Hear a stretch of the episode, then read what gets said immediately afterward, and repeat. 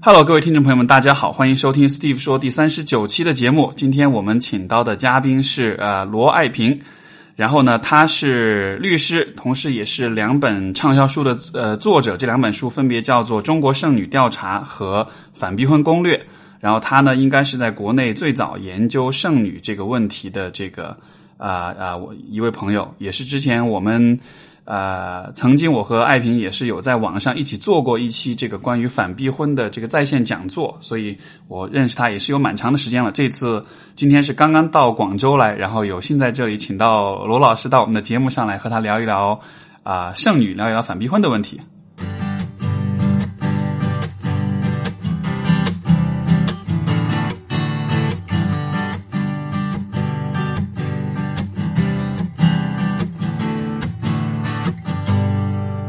哦，大家好，呃，很高兴今天有机会和 Steve 老师在这儿呃聊一下天。就是呃，在大概是二零一五年春节的时候，我和 Steve 老师在那个微博上联合举办了一场就是反逼婚的那个在线的咨询。嗯呃，那次收获真的还蛮大的。是就是那时候我的反逼婚的书正在成稿中，啊就那次咨询活动，我自己就通过呃。各位朋友的来信，就收集了非常多的资料，然后对我后面的那个书的那个成稿和和成型是特别有帮助。是是，我我知道罗老师就是呃最开始也是你的那个就《中国剩女调查》这本书哈，然后呃，我觉得蛮有意思的，因为实际上你是从一个比较呃比较比较科学的、比较调研的角度，而且是也是从女性的角度去理解，就是反这个这个催婚呀、理解结婚的压力啊，包括剩女这个现象的构建啊，所以是。能能跟大家讲讲吗？在那个书当中的一些一些观点是怎么样子的？对哦，对，剩女调查，其实我写这本书呢，就主要是还是基于我自身的那个生活经验，感觉到就是和我所接接收到的一些媒体的信息，嗯、还是有蛮大差异的，所以就激发了一个好奇心和兴趣。接着就开始去收集材料，然后去呃找一些文献来阅读，最后就比在比较之下，我就会发现，可能这个问题在它在西方已经不是一个问题了，但是在亚洲很普遍，而我们中国可能那个问题才刚刚开始，所以后来就呃在两位小伙伴的就是一起合作之下，慢慢把它做开来。是然后我们那本书的架构其实主要还是针对，就是说，呃，大众还有那个主流媒体对这个群体的一些好奇和误解，嗯、呃，以及他们在媒体上塑造的一个形象进行一个深入的调查，然后用事实和数据来说话，就展现一个比较真实。的这样的一个剩女，应该说大龄单身女青年的这样的一个群体，就包括他们的感情之路为什么会成为剩女啊，然后他们的烦恼啊，他们的家庭压力啊，父母啊，工作啊，朋友等等，就从各个方面去展现他们的生活。呃，当然书里还包括一些，包括西方的一些呃，就是呃这个群体的。应该说是历史吧，就过去他们是怎么样的，后来到现在又是怎么样的，就做一个中外的一个比较。是因为好像因为这个书大概是二零一四年左右出来的，对对对，那一个阶段，我觉得剩女这个概念其实是被广泛消费的一个，对吧？就是说，好像很多那个时候很多公司、很多广告、很多这个都是以这个剩女为一个概念在做文章，所以就是只要“剩女”这个词出现，它就是具有新闻价值的，是能够吸引眼球的。所以基本上所有所有新闻关于她的新闻标题都可能会含有“剩女”，就是为了抓住眼球的。嗯而且那阵子的那个新闻报道是倾向于就比较负面的。嗯嗯嗯，就是会把剩女这个概念就污名化哈，就觉得说你如果是剩下的，你就是不好的，你就是失败的这样的。对，而且新闻大概呃主要都还是集中在他们的感情上，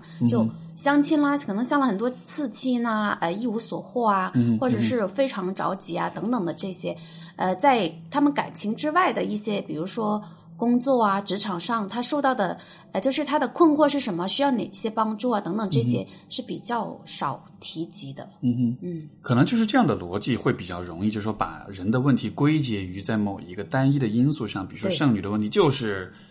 比如说相亲太挑剔，或者是对对对，就是会要求的高啊，对要求高，就是大家都会用一种呃，我们旁观者比较喜欢找一种，我我觉得就是非常非常符合他原来的印象的那种没错，没错，没错，确认偏差嘛，就是你会去寻找一些你已经相信的东西，你对。是找证据证明自己。对对但是实际上这个问题是蛮复杂的，就是关于这个所谓的剩女的这个现象，它不单纯只是一个要求高的一个问题。对，它还涉及到就是说，一个就是整个时代的变化，一个就是一个经济发展，还有女性一个社会地位在提高，受教育权和工作权都得到保障的情况下，就女性她的经济地位是在提高的，然后他在婚姻的选择上，他具有的那个自由空间就比较大了。嗯嗯，嗯哼，所以就可能就会大家现在意识到，就越来越多女性，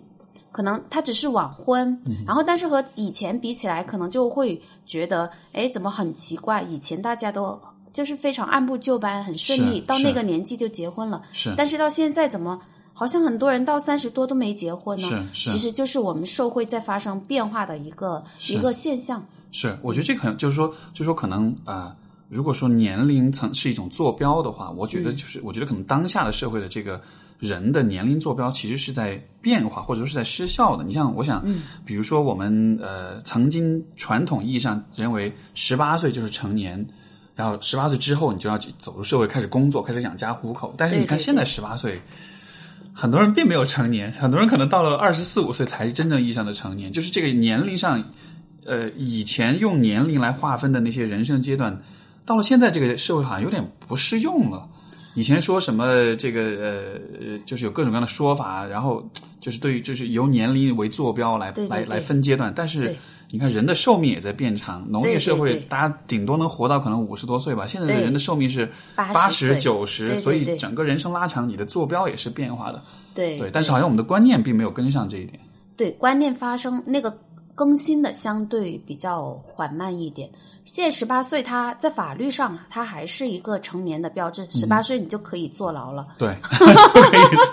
对对对，然后但是很多人十八岁他就刚上大学嘛，然后如果你是读到硕士，可能是二十五岁才毕业对，你经济上 可能才刚刚开始尝试独立，嗯所以呃。和我们以前的社会相比，就现在大家的其实年龄已经不是，就是和以前它是不一样的了。对，就是它对于一个人来说，可能只是意味着在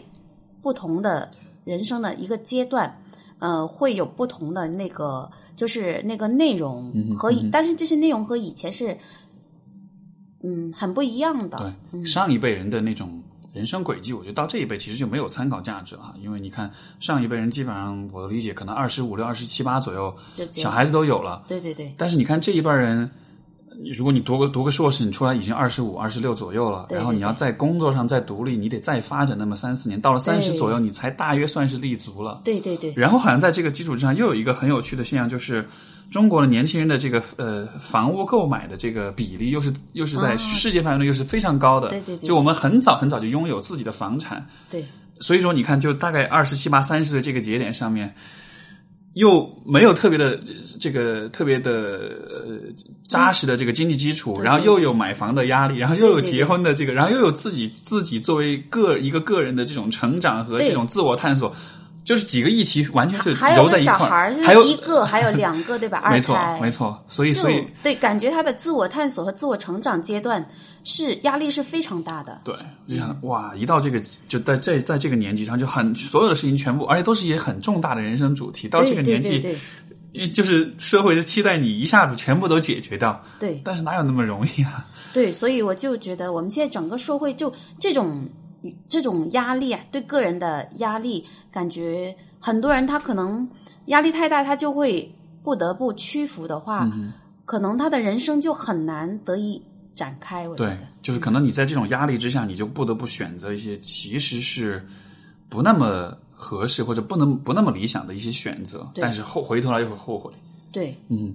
呃，有一个之前就是那个，因为我们刚才说到，就是呃呃呃，剩女这个概念被消费哈，嗯，有一个广告，不知道你有没有看过，就是应该是那个，就是那个有一个化妆品牌，就就是 S K Two SK SK two，然后他们拍的那个广告啊对对对你有看过吗？就是、哦看过看过对他就是找了一帮，我也不知道是真的还是，就是他们可能是群众演员，还是说是，嗯嗯呃，就是是演员还是真真实的群众嘛？就是一帮女孩儿，也是那种跟家里面有这个婚恋上的冲突，然后完了就是。嗯，他们好像就是这个这个广告，就相当于是带着父母们去理解他们的难处，最后跟双方两代人达成一个和解，然后就对对对又啊要支持自己的女儿怎么样怎么样，然后就对对对，他这个广告好像显得是在支持这个这个单身女性单身女性女性嗯哈，但是我不知道你怎么看那个广告，因为我看完我感觉怪怪的，我不知道。啊，对，那个我记得那个广告就是我自己也感觉很怪，但是在网络上好像好评如潮，嗯就大家都终于觉得，就是以前剩女是被资本消费的，但是是现在终于有资本就是站出来，有品牌站出来支持他们，但其实它也是一种消费，为了促进它的销售但那个内容我看了，我也觉得很怪，就是呃。我比较难忘的就是那人很哭着，嗯他说：“我觉得很内疚，就是对不起父母。对我就在想，你为什么要内疚呢？这是这是你自己的人生，对吧？没错，他不理解那是另外一回事，但是我们不需要，就是说为这为自己的选择去感到内疚。是是，就嗯我觉得可能这个广告它的问题还是在于它并没有真的去质疑这个这个这个框架或者说这个游戏的规则，嗯，它只是在说。好像我们做一点事情，让这个游戏规则当中的这些人稍微好受一些。但是这个游戏规则关于女性的这种结婚的这个问题，这个游戏规则并没有被改变。对他没有从深层次去、啊去思考这是个造成这种呃现象的一个很深层次的一个原因。没错，所以所以这其实是我就是你的第一本书当中，我觉得就是我读完之后，当时有一个特别大的一个启发，就是发现就是想到就是这个问题，它不真的不单纯只是一个，因为我最开始的工作更多的就是从心理学吧，从人际关系的能力的角度啊，从这个呃两性沟通啊这个方面，所以当时我的视角还是有点局限，就我只看到了，就是可能很多单身他们。比如说约会相亲的时候，这个交往的能力比较弱，就还是从他个人的这个角度去看。但是那个书给我带来很大的启发，就是这个现象其实它是有社会性的、文化性的、系统性的问题在里面。甚至就你你那个书里面提到啊，这个“剩女”这个词是零是零四年被呃妇联就是官官方渠道提出来这个这个说法，啊、对吧？这个是是洪礼达他提出来，啊是零七年。呃是官方，就是那个妇联，全国妇联开始在在网站上使用是，所以这就是说已经进入官方的话语体系了，这这这有点是怎么讲呢？有点是政府已经开始拿这个事儿 说事儿了。我我自己倒理解是觉得，因为妇联他们嗯，就是要从很微观的层次去呃层面去分析为什么会这样子，就他们里面也不是铁板一块儿。然后比如说。呃负责妇联的网站的新闻更新的那个人，嗯你可能，我我觉得从他们个人的层面去分析，就是他觉得这是一个新闻，就是一个现在很热的新闻，是所以我也会把它放在我妇联的网站上。啊我我 我我倾向于这样子来解读。明白，就并不说是代表官方的什么呃，它是一个姿态吧，但我觉得为什么会成嗯会成为他们的一个姿态呢？可能呃还是跟。还是呃，其实不像我们想的那么阴谋论。嗯嗯嗯，我觉得有一点点有 有一点点，对对 对对对。我我个人比较喜好这种阴谋论这种猜这种推测，所以我觉得对。不过不过是这样子的。然后然后其实我觉得还有一个很有趣的一个，也是当时那本书的给我一个启发，就是说这个背后是有资本推手，嗯，是有有有有这个经济的利益在里面的，去推动，就是你以呃以剩女为一个。一个一个噱头，对吧？是有很多人从这个当中去获利的，所以这就是所谓的剩女这个概念被消费啊。对对对，因为我当时是在呃广州日报的编辑部工作嘛，嗯、我我比较清楚，就是说呃新闻是怎么它整个生产的过程我是比较清楚的。嗯、然后呃那时候我也留意到，就是说那那个阶段的关于剩女的新闻，主要集中在那个大型的相亲会上，嗯、在那个。年代来，就那个点上时间点来说，那大型相亲会它的确是一种新闻，就以前很少出现，嗯、没有出现过。就是所有有新闻价值。是，然后他是怎么供稿给记者呢？要要么那都是呃那个相亲网站举办的嘛，嗯，然后要么就是邀请记者参加，对，然后要么就供稿给记者等等，他就通过这样的一种一一一个途径，就让关于剩女的这种新闻就上了主流媒体。所以其实是相亲网实实际上是相亲网站在打广告。对对啊，以新闻的形式，他他们也做的很巧妙嗯了，就是让这个他们的活动具有新闻价值，然后以新闻的形式，最后上了主流媒体的版面，然后基本上那么多那个呃相亲网站，它在全国都这样做一做活动的话对，很容易就那个舆论就起来了。没错，没错，而且他真的是这个从当中获利的哈，因为你想，你给人们制造这种婚恋的压力之后，那怎么办？对对对那你就要用这个产品，你要对上这个用它的服务，对对对。对，所以所以这个是一个我觉得，又又之前我在有有一次我在讲课，我就跟大家说，我就说你你你你在这。就是说，你在这个世界上活着，你会听到很多的观点，嗯，但是但凡如果有任何人的观点，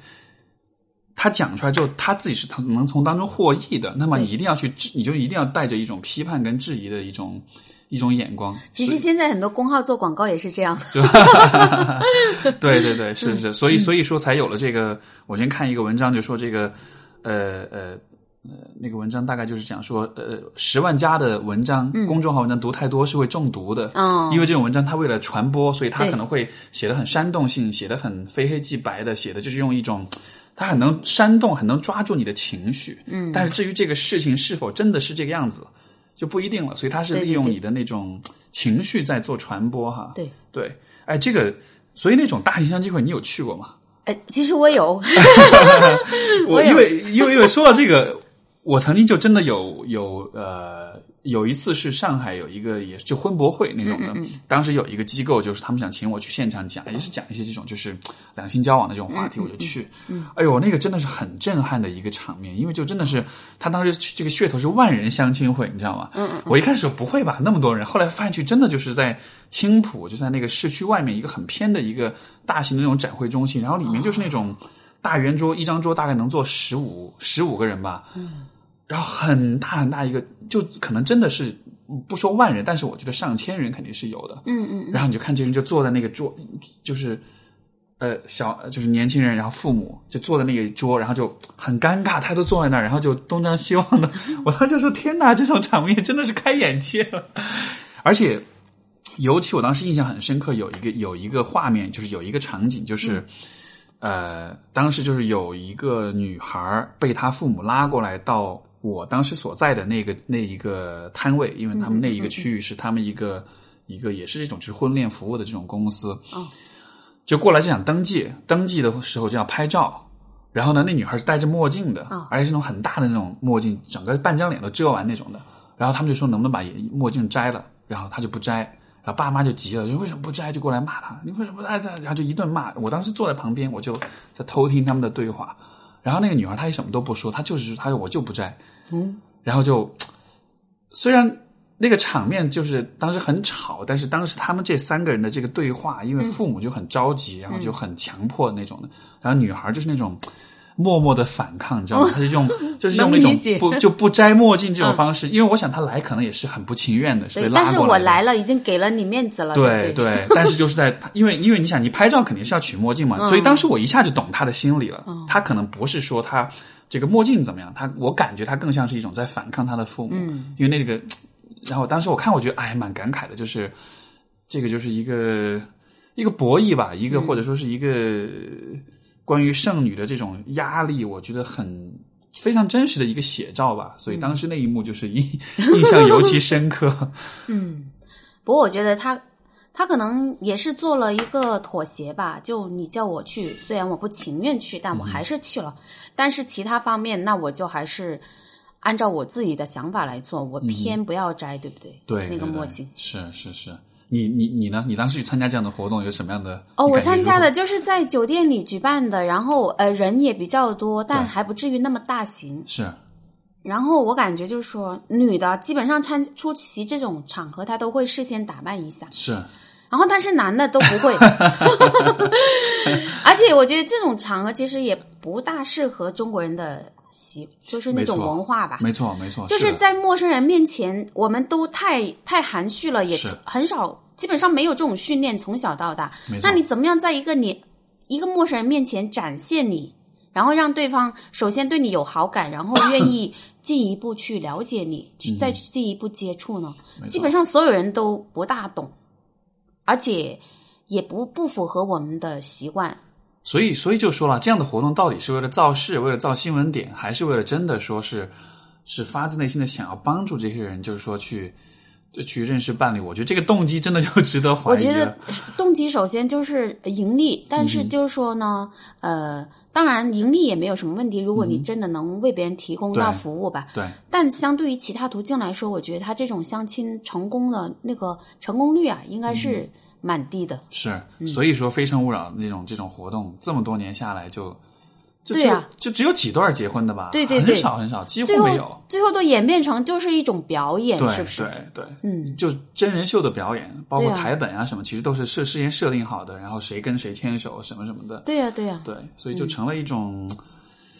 大家就比较就看八卦、看热闹的心态来看待这个。对我，我觉得这样就没什么意思，而且没有什么、没有社会责任感觉的。嗯对于一档就是那个在电视台这样，就是影响力非常大的一档节目搞成这样，是我感觉他们就是追求那个经济经济效益太过了，忽略了他们的社会责任感。这个《非诚勿扰》大概是零九哎零八年、零九年左右开对对对对始的啊。对，我我其实感觉这个节目出现之前，嗯，婚恋的问题其实没有这么多人讨论。我感觉就是这个节目以及一系列类似的对对对节目火了之后，对对对，好像大家对这个婚恋的问题突然很就关注，突然一下就非常关注，而且就是那种全民关注，对就是那种对对对呃，这个我觉得就是这个，我觉得很多国人有这种扎堆的这种喜好啊。你看当年股市一起来扎堆就是股市，然后这个日本的核辐射泄露了，一扎堆就是买盐，就有一种扎堆的心理。然后大家一开始关注婚恋的问题了，然后好像一下就把这个。呃这这个问题炒起来，当然这当中的这种你说这种资本推手，他从中得到的好处，我觉得肯定也是比较大的。我记得那几年相亲那个相亲网站呢、嗯哼，它的那个什么融资啊那方面，感觉还是就是风头很劲，就是是一个风口。是是是，嗯而且各种上市了呀，对各种怎么样的，对对对是是是。那所以所以就是说，可能剩女的问题，或者说婚恋压力的问题，它的存在，它的构建，其实不单纯只是一个个人的亲密关系交往的问题，对也有这个大的社会环境，也有这种资本的这种运作跟这种推动，所以说它其实是一个很。很复杂的问题，但是好像就是作为个体，作为一个个人，你在这样一个大环境里面，我我觉得如果没有对这个问题，如果没有一个比较清晰的认识，你就很容易，就是说随波逐流，就是说嗯不知道自己的位置在哪里，别人说什么就真的就很都容易信啊，然后就对哇，这个要抓紧结婚啦，就这种这种焦虑、这种压力，很多时候你看到，就是让我感到很遗憾的，倒不是说。就让我感到很遗憾，就是很多很多人，尤其很多女性啊，她真的就会内化这样一种逻辑，哦就是她真的就会觉得，哎，我真的要赶紧结，我真的就是有很多人，他就真的发自内心的觉得，我我我是真的我自己着急，还不是我爸妈催，是吧？对他真的会觉得是我自己的问题。然后，然后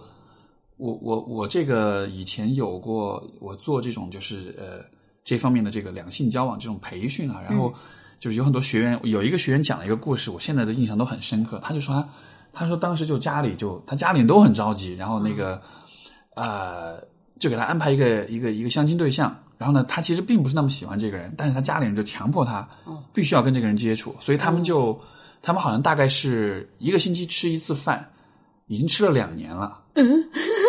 然后但是就没有任何进家人一步的，没有任何进步，因为没因为不喜欢，但是家人就不允许他停，啊，就说你必须得去。继续吃下去。他说：“他说他经常回家，他都是在家里面一边洗澡一边哭，嗯，因为洗澡的时候听不见哭的声音。他说他就是因为这件事情其实非常的痛苦。我当然就是因为这种，因为我的工作嘛，就是这种一线的这种！就是个体的故事听的蛮多的，所以当时听完这个故事，就哎呀，我就觉得天哪，就是虽然我们很多人可能旁人哈，就说到剩女的问题，说到这种觉得好像是在说笑，但是实际上我觉得它对于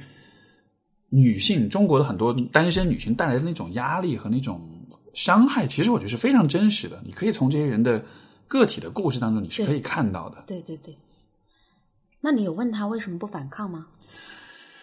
这个当时没有，我当时没有这太多太多这样的意识。这个也比较早的时候，嗯对，当时只是听到这些故事，然后当时我以为我能帮他做的更多的是从这个就是我跟你讲的局限，就是当时我以为他的主要的问题可能是在于交往的能力上，两性交往的能力，但是可能没有看到就是背后的还有这样一层更大的一层这种，她这个女孩儿加上之前不肯摘墨镜照相的那个女孩儿，嗯哼，他们都是处在中间，就是他们嗯嗯，可能对父母他没办法完全就是完全对抗父母，没办法嗯呃，就是摆脱他们的控制，对，所以他们在某些方面是服从的，比如说我就去相亲大会，我去吃这个饭，但是你要我跟他结婚啊，或者是干点什么其他的，我坚决不做。就他就是处夹在中间了。另外一类呢，就是他有资本反抗父母成功，你叫我做什么我都不做，反正我不喜欢就不去做，而且他是没有心理负担的，他还是能挺得住，就是承受这个压力的话，他的还是相对没什，呃就是好过一点。另外的承受不住压力，可能就真的被迫结婚了。嗯那你刚才提的两个那个例子 故事，他他们都是处于在这两者中间。嗯哼，就是顺就是顺从跟对抗，对对对对他们在中间的一个有点模糊的位置、啊，就是某某些方面我就妥协了，但是另外一些一些方面我是不会妥协的。所以他去吃饭，但是他回来会哭，然后但是他不会去结婚。对对对，是是，嗯就是好像有有些方面妥协，有些方面又有自己的底线，这样的，对对这种其实蛮纠结的哈。最痛苦应该哦，最痛苦的应该是那种被迫结婚的，然后啊其次就是这一就是种。对对对，对那那那那，所以作为你的话，你应该很鼓励大家，就是尽量往那个更多的是那种反抗、对抗的非。常坚定的对抗父母，是吧？这个其实，这个其实就可以联系到你讲的第二本书了哈，《反逼婚攻略》啊。其实，因为反逼婚，其实这个“反”字，我觉得就已经是一个非常很明确的信号，就是我就是要反。强硬。对，哎，那那那，比如说这种处在中间的这种人，那、嗯那你会你会给予他们怎么样的一些这种呃建议，或者说是就是说，你认为他们应该怎么样去能够更坚定一些呢？就是首先就是说，呃，要明确就是不结，就是在比较大的年纪不结婚是完全正常的，嗯就不要认为自己不正常，就、这就是你的选择，。是然后我相信大部分女的，她如果遇到情投意合的、合适的，她肯定会结。但是你没有遇到，那也没有办法，是吧？嗯那就是接受，你要把这种情况视为是正常的，嗯。然后你要在内心里先接纳你自己，是是，然后你接纳自己之后呢，你再去和父母沟通。我觉得很多人他可能最大的压力就还不是父母是第二大，他自己才是最大的。嗯他连他自己都觉得内化成为就是说我是不正常的，我我需要去改变，原因在我。是这些想法都会让自己很难受的。是因为好像我觉得这个也说涉及到，就是说，其实很多的，我觉得能够产生催婚，尤其这种很严重的、有伤害性的这种催婚压力的家庭，其实这种就是我的感觉，也许很多这样的家庭当中，其实父母跟孩子之间的关系也是有问题的。因为如果 父母能够跟孩子是以比较平等的、比较相互尊重、相互理解的这样一种姿态来相处的话，我觉得不至于到这样一种很很很很严重的地步啊。但就是说，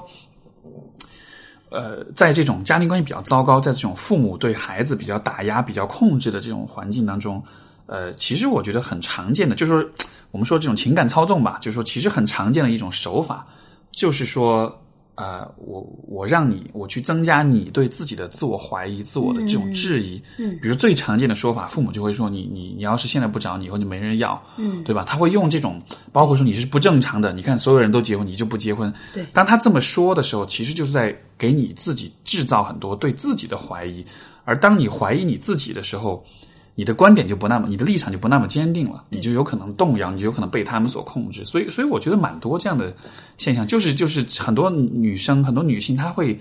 真的会怀疑自己，但是这种怀疑并不是因为，我觉得并不是因为客观上你需要去怀疑，而是因为这是别人外在的对外在的力量，他因为他有他会从这个当中获利，所以他把这样一个想法植入到你的、你的、你的、你的、你的脑子当中去的这种感觉哈。对，就在我们这种我们中国社会这种呃文化下长大的女性，其实就是不自信的。她就是从小被被打击，就是被教导你要去牺牲自己去满足别人的需求，在这样的环境下成长起来，他是不自信的。我自己也会有这个经历，就是我去英国之前，我我是极度的不自信，然后从英国回来之后。谁也打击不了我了。然后我我觉得，就是我在另外一个比较尊重女性的文化之下生活过之后，我就知道怎么回事。所以回来之后，我能够抵挡得住外在的一些打击。我我有自我修复的一个系统。是。然后，但是呃，如果他没有得到这些外力的支持的话，他的确是会那样。然后呃，父母其实他这样去操控子女，或者是说他逼自己的孩子去。结婚，他的理由其实也还是蛮现实的。嗯，逼婚几个套路，对，就是年纪大了，一个是呃比较难找到对合适的，对，呃，然后还有一个是生孩子的问题，那和年龄有关系嘛。另外一个还有呃年老了，一个就是养老养老的问题。其实这三三个套路，就是基本上所有催你结婚的那些人，他都会提这三个问题。它也是真的，就是它是一个非常现实的一个问题。呃，那你女性年龄大了，你择偶的，首先你择偶的，就是结婚率可能会下降，就因为那个单身的池，它本来就是随着年龄的增大在减少缩小。然后生孩子，这个也大家也都知道，对吧？然后另外一个养老也是，目前中国的养老还是以家庭为主嘛。对。所以呃，当然，他女孩人家这样说的那个那个。没结婚的女孩子，她会难受，是因为她知道那也是真实的，她也会，她也自己也会怕的。但是如果她是已经找到一些解决的办法的话，慢慢的她就可以从那种恐惧、恐吓之下走出来。明白，明白。哎，其实说到这个，因为有那个之前就是那个呃复旦的一个叫孙沛东写的那个《谁来娶我的女儿》哦，上上海相亲角相亲角的那个研究那个书，我觉得他那个里面也是很有趣的观点。他就说，其实这种婚恋催婚的压力，也可以理解为是父母这一辈人他们其实面对的一个很复杂、很很多变的一个社会环境，他们其实也有很强的焦虑感，对于养老啦，对于这个。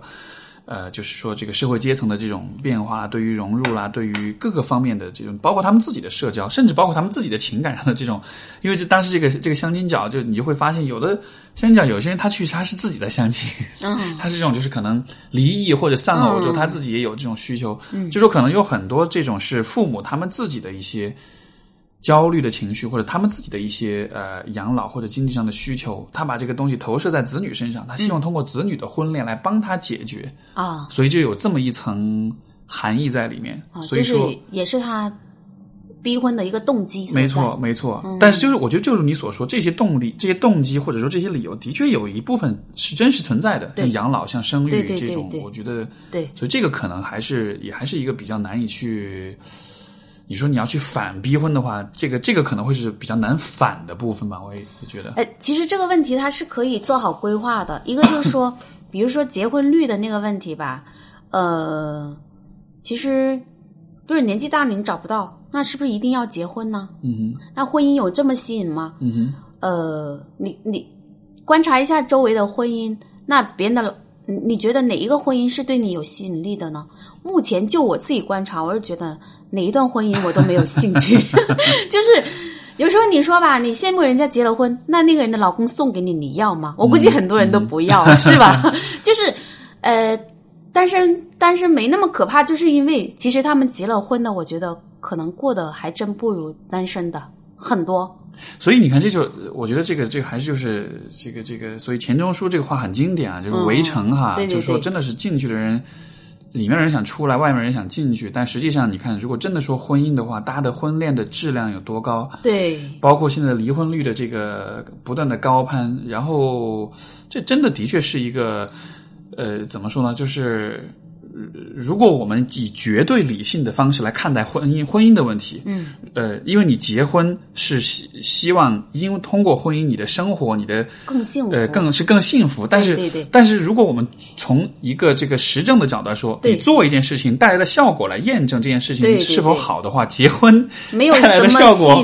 它有可能是反而是让你的生活变得更糟糕的。所以这样的角度来说，应该是不应该结婚的，它是帮倒忙的一个选择。对，但是很多人。人他不会这么理性的分析，就是他对婚姻的迷思啊，还有迷信，简直就很多人啊，简直到了不可思议的程度。他甚至认为你先结了，以后离婚也可以，就是就是为了走这么一个过场，他就不会真的深入思考你在不好的婚姻里面，你个人所遭遇、所所所受到的那些伤害。等等的那一些，我这这种就是真的就是为了结婚而结婚，的确是很可怕的。然后，如果你不仔细去很理性的去分析的话，很容易就走入，就是跟着他们的那个逻辑走，被他们牵着鼻子。哎，所以说说到离婚的话，因为因为我会觉得，其实呃，你看像我们这一代人，会不会也有这样的一个呃，我觉得一个时代的特性，就是其实我们这代人对于情感、对于婚恋的很多。学习很多了解，你在年轻的时候可能没有那么多，或者在婚前其实没有那么多的机会。对，所以说，也许就是结婚再离婚这样一个试错啊，这或许是这一代人，包括未来的很多的年轻人，可能这就是他们人生中必须经历的一个一个阶段。就是这个情感教育，实际上是以前可能是来自。对父母的观察，或者说社会的这种教育，或者说像你读文章或者怎么的，嗯，但是我觉得所有这些阅读、这些学习，可能都不都比不上你，你结一次再离一次，你把这个流程走一遍，你就知道怎么回事了。然后你可能，然后你可能才真的知道。就是婚姻到底是怎么回事？所以如果把它看作是一个学习机会的话，我我我我想这这或许也不失为是一种方式吧。但是我觉得那么多学习途径，这个途径 代价的太高了。是是，当然当然，就是你要，尤其这种，尤其如果是很多婚很多婚姻最后离不了，是因为生了小孩就觉得啊，为了孩子，然后就这个阻碍就更大的样子。对，我觉得这也是还蛮悲哀的。就是你看我们国家的那个经济，我觉得发展到目前真的是还蛮让人就是满意的吧。就是起码我们的物质水平都还是算可以的了。对。但是在在个人追求幸福的这条道路上，还是很多人屈服于压力，他不敢做出一些就是，嗯，可能和以前的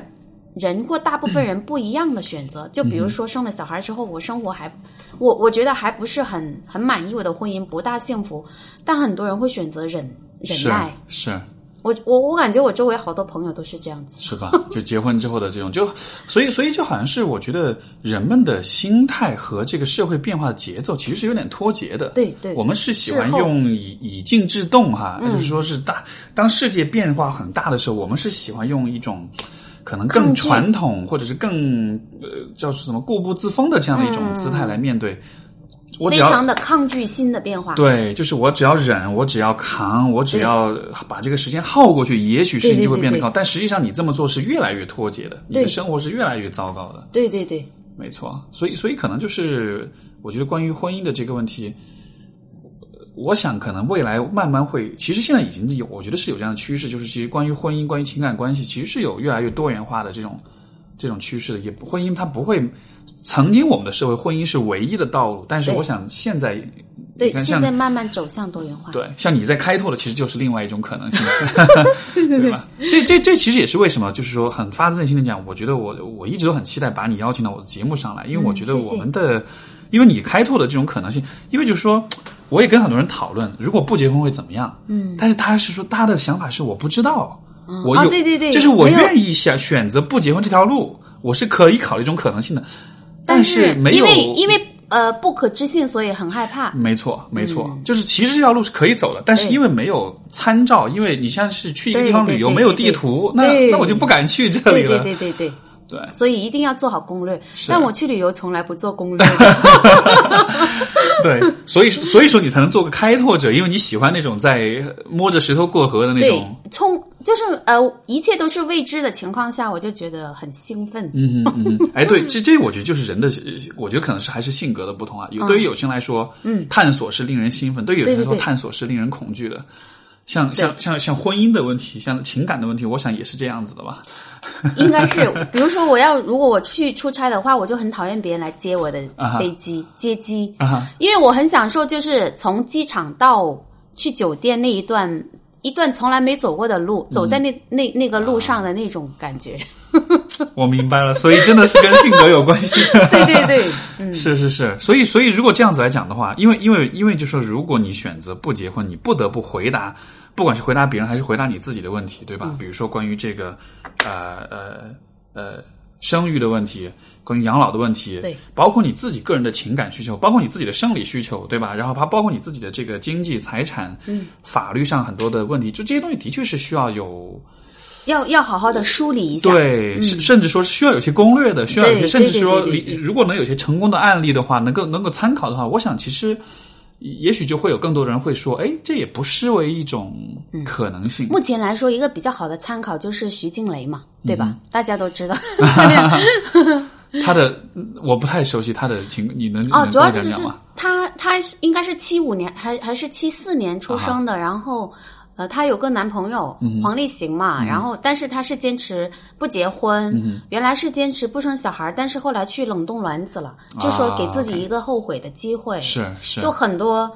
他就非常坚持自己的一个选择，嗯然后就觉得，嗯，你别人要说我，你就说去呗，我就还是照走我的路。然后很多呃大龄就单身女性都会把她视为偶像式的人物吧。嗯嗯呃，我我觉得她这样的一个示范的存在，也是对于单身女性来说，也是有一个很大的一个鼓舞的作用，给他们信心。嗯是。但你，但是我在想，会不会说像他这样的人，是因为他的名气，因为他的这种啊对对对社会地位，他占据着一个一个话语权，但是呃有更多的普通的这种对。民众，普通的很多单身女性，她们可能并没有这么足的底气，对，包括他的社会资源、他的经济资源来支持他做这个选择，所以会不会也会有这样的一个这这绝对就是很大的不同，就是徐静蕾她就是事业有成，经济上是完全没，就是财富自由嘛，对完全没没有没有压力，而且她想要谈恋爱，她的选择是很多的。然后，但是很一一般的普通的单身女性，她就是光是经济压力这一点上，她可能没错，就很难解决。就是为什么就是说，呃，以前有嫁汉吃饭这种这种说法，其实它也的确是那样子。就包括到现在，你单身女性年轻的时候，你的确是经济独立，可以不结婚，对不屈服于经济压力而去结婚。嗯但是在以后的路上，比如说到五十岁、六十岁，如果你的你的收入没有提高的话，嗯你其实慢慢会导致一个贫困化。嗯就包括西方的历史已经证明了，就是说那些单身他们的单身女性到后面年老的时候，是。她的养老是成问题的。是。只不过到后面他们呃一些呃福利国家的出现，就福利政策开始照顾每一个人，就是每个人都有退休金、养老金的时候，才。就是让他们在呃晚年的时候就保障了他们的晚年的一个生活的问题，所以我们国家到现在为止也是养老主要依赖于家庭的话，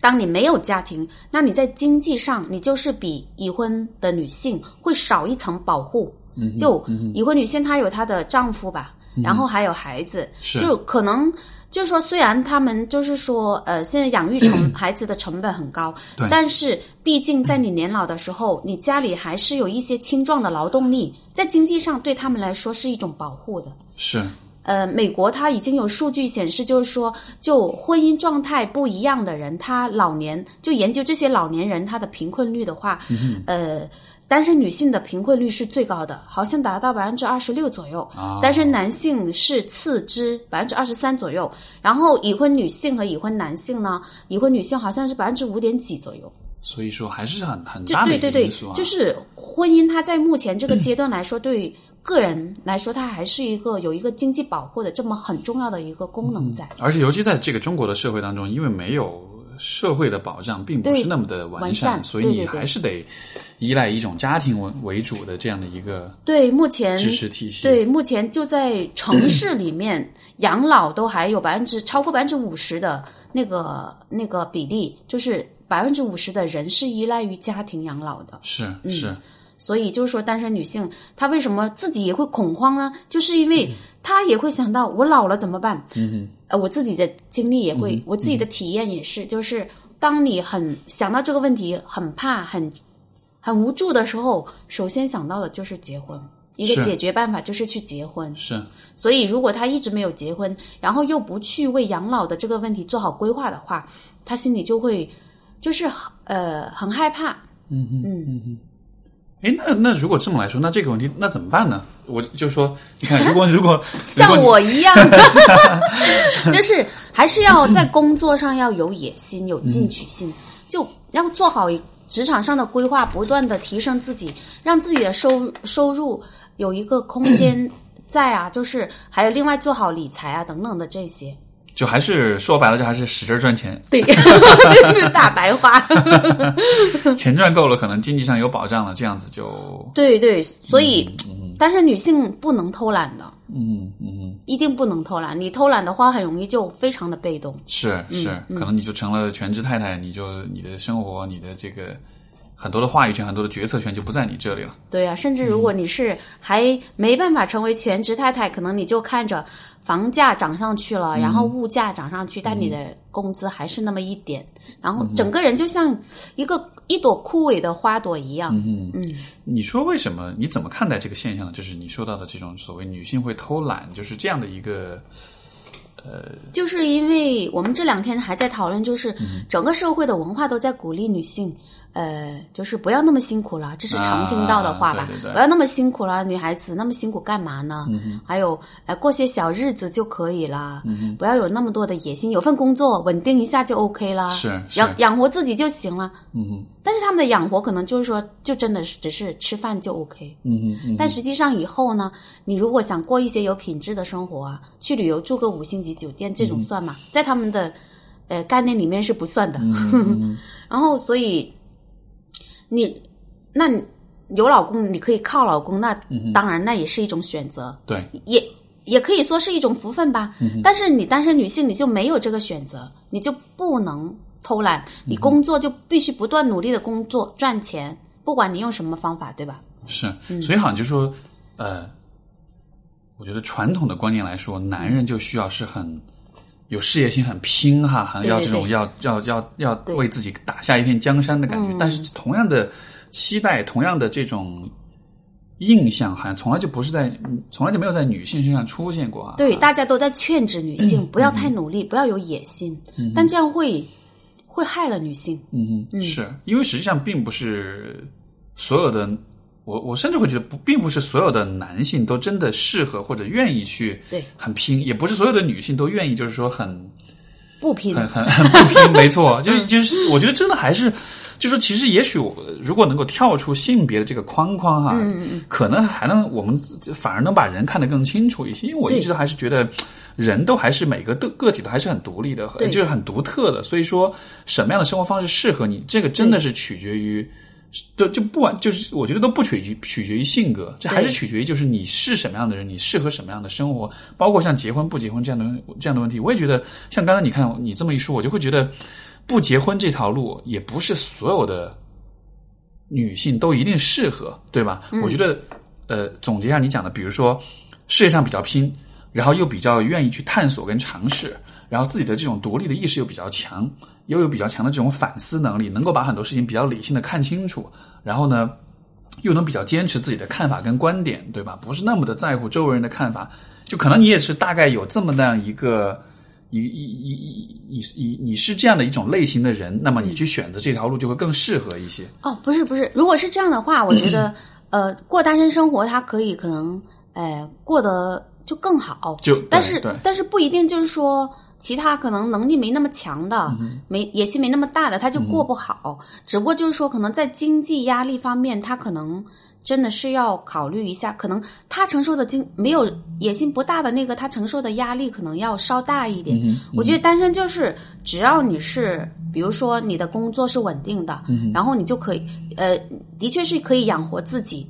呃，那个生活质量你也是满意的，你就可以选择。只不过就是说，虽然老年可能你有贫困的一个、这样一个潜在的威胁在，但你不一定就是为了避免这个潜在的威胁，我就偏要去嫁一个不喜欢的人，就不是这样一个非此即彼的对这样一对对，是个选择。因为如果你嫁了一个人，你老年你也可能面临就是比如说这个独守空巢，或者是这其也可能是有其他的风险的。这种风险它不不不一定来自经济，也可能是来自关系，来自情感。对对对对，所以说，其实是不管结婚还是不结婚，但如果你女性你本身能力就很强，你赚的很多，就在婚姻里面，在单身你单身的呃状态下，其实你都可以过得好，比能力不强，然后可能你的呃博弈的资本不够的那些女性，你都要好一点。嗯嗯，嗯，所以所以说，我觉得，所以说。我理解，就是终极的这个出路还是自身的一个对对提高跟强化，对对并不是去依赖别人的对任何的这种。而且你刚才说说什么取呃呃是嗯、是哪种生活是可能是取决于你个人的性格等等这些。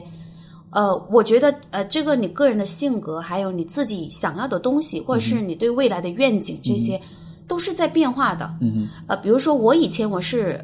也是没有什么野心，嗯。就是没有什么进取心，也是。是曾经想过就这样过小日子就行了。对。然后性格也不会是很开放的那一种，就是很活泼，嗯呃，有点攻击性的那种吧，很积极进取那种。嗯但是慢慢的，我就会发现我是在改变的。嗯就其实我觉得女性还你还是需要，就是一个是呃，你需要有些外力推动，可能你要呃呃刻意的去接触一些就比较有野心的朋友啊，嗯女性朋友，或者是你要找一些榜样啊等等的，就跟他们在一起。呃，熏陶一下，慢慢的培养和激发你的一个呃进取心和野心。这个我觉得是非常，我其实这点深有体会，就是说，你跟你周围是什么样的朋友，真的是能影响，就是你自己的心态跟看法啊。像比如说大学时代有一段时间，嗯，我就是跟一帮朋友在一块，天天就吃喝玩乐的，我自己就变得很颓废。嗯。后来认识了一些这个前辈，大家都在做这个大学的申请，哇，那个简历拿出来特别漂亮，我一下子就觉得好有压力啊，但是其实也很有动力，啊，就就很有动力的，没错，嗯是是嗯是这样子的。哎，你刚才提到你说你去英国，然后好像这个出国的体验，其实很大程度上改变了你对于自己女性身份的一些看法，包括你的一些呃，就是价值观啊，一些想法。这个能能讲讲吗？具体是就是有怎么样的一些体验来就是改变你呢？我觉得可能我是比本身就是个呃观察很仔细、很比较敏感的一个人，嗯对我就会发现就是呃我在其实我在国内一直都过得不出国之前我过得不开心的，我后来翻看了我大学里拍的照片。基本上没有，嗯可能只有两三张是笑有笑容的，啊其他的都是很不开心，就能看得出来内心是不开心的。然后去了英国，就会发现，就是说，经常会很就发自内心的那种开幸福感呢、呃，这个呃，我这个我插一句哈，我突然想起有真的还有过这么一个研究，就是说那个呃，有哪些因素能够预测两个人以后的关系是否幸福？其中有一个很有趣的一个结论就是，如果你看两个人小时候的照片，笑的比较多，他们未来就有可能更幸福。哦，这样吗？对对对对，很很有趣。我就我刚才突然想起来了，我就想提一下。对对对，嗯，对，所以所以所以是是回回到你这里，对对对，就是在国外经常会很开心，然后我会我会我我感受很细腻的，我会呃活呃就是思考为什么我会这么开心。嗯，后来发现第一个没人打击我，从来没有人打击我。嗯，但是在国内是基本上所有人都在打击你，嗯然后没有人打击我的状态下，我发现我很舒展，我有什么想法，然后告诉别人，总是得到别人的支持我，就这种感觉太棒了。是嗯，然后另外的话，一个就是呃，周围你这个社会关系网络对你对你的支持，另外一个嗯，公共服务吧，比如说我上街那个车让让我一下，我都会觉得心里好温暖，就是可能在这边受虐太长时间。了，然后会在主干道上按一下红绿灯，所有车马上就停了，然后就让我过去了。马上我就我会把它视作是这个社会对我的一个关心，就我看不见人，但我知道制定这个规则的人他是这样为我考虑，我就会觉得很温暖。就呃，在这种环境下，大概可能生活三个月左右，就在国内生活养成了那种精神高度紧张啊，那种状态就会慢慢变了，就很整个人非常的放松，啊，很温润的那种状态。是所以后来我就，我就呃，我感觉我好像是就获得一种力量，就是我我现在已经知道了我幸福的状态是怎么样的，我就应该努力的让自己保持在这种状态之下。嗯，是，哎，我觉得很有趣啊。就是其实这当中，我觉得能够更进一步的去，呃，我觉得能够有的一个结论就是，嗯可能就是，我觉得我们善待这身边的人，其实是一件很有意义的事情。对，因为你的一个小小的善举，其实有可能给对方带来的可能不光是当下一时的这种便利，或者是这种对好处，而更多的可能是在心理上给别人的一种激励哈。因为你说的像比如说这种停车让一下，嗯就是这个行人过啊什么的，我还真没想到这个能是是能是能给人是以后开车一定要 礼让行人。现在这个前段时间上海就已经出台这样一个政策，就是说这个呃机动车就是礼让行人，呃斑马线上面的行人，而且是非常严格的这个规定，就是说如果你在斑马线上，就算你是对面车道，你你也必须得让，你如果不让被抓到了的话，罚款两百块三分。嗯嗯然后我当时这个上海的政策还蛮领先的。呃，对对，我当时我就觉得，因为因为这个这样的一个政策出来，就是可能也有些人会说，哇，要不要这么严格啊？然后就觉得有点过了，有点太夸张了。但是我觉得这样的政策是它的意义，可能不光只是在于，呃，就是去呃去惩去去去惩罚那些。呃，就是没有按照规矩来的人，我觉得更多的是在于他建立起一种习惯，建立起一种公共意识的呃呃公共秩序的一种意识，嗯。所以我觉得这其实是一个呃